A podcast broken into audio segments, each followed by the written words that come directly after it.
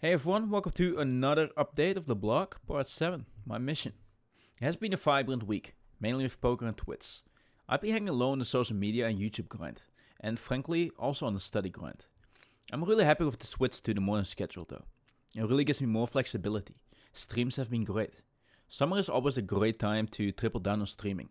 Lots of people go out for the WSOP, some are taking some time off to go on holiday, so this is a great time to step up your game and get some momentum going.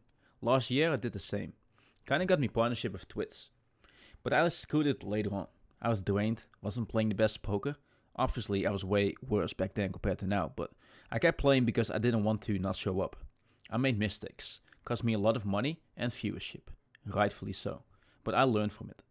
This year I'm doing things differently. I am tripling down on streaming, but I've decided to take one day in the week off poker to recharge, to feel in control, to study, and to relax. Sundays are booming in poker. There is a lot of variance, meaning lots of losing. But when you win, you win big. It's also busy on Twitch, which causes just less viewership. Long story short, it is draining and not good for your confidence. And as you know, that's detrimental for me. That's why I've decided to take Sundays off. Just not schedule anything. If I feel like playing, I'll play. If I feel like studying, I'll study.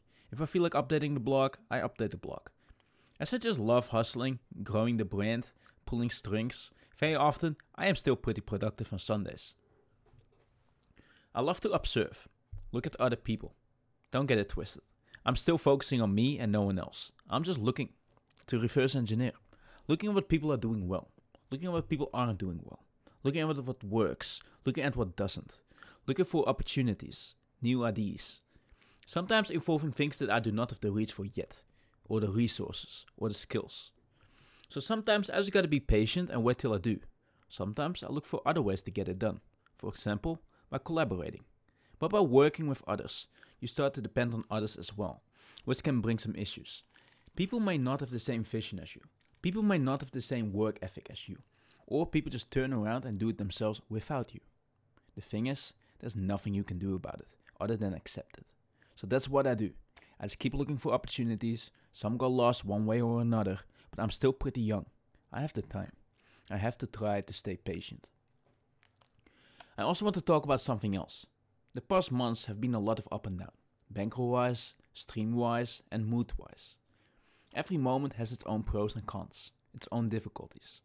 The past week we've had a lot of deep runs, but not a lot of scores. We have been breaking them. What I picked up from chat is people being surprised that I'm annoyed after breaking something, or people telling me what to do. Some people with the best intentions, I get it. I stream every single day though. Of course, I have my bad days. We all do. On these days, I could go fronting and give you guys the best positive stream ever. I could, but I am on a different mission.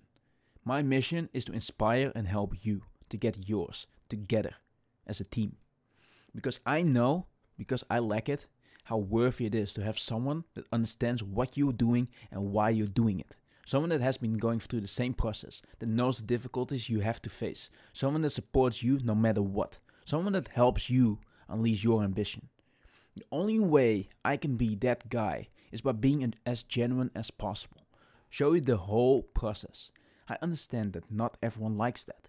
There are people that just want to watch to have a great time and don't give a fuck about anything else. I get it and I respect it. I hope you also respect my point of view though. Luckily, nowadays there is so much content available that if you don't like it, you can just go watch someone else.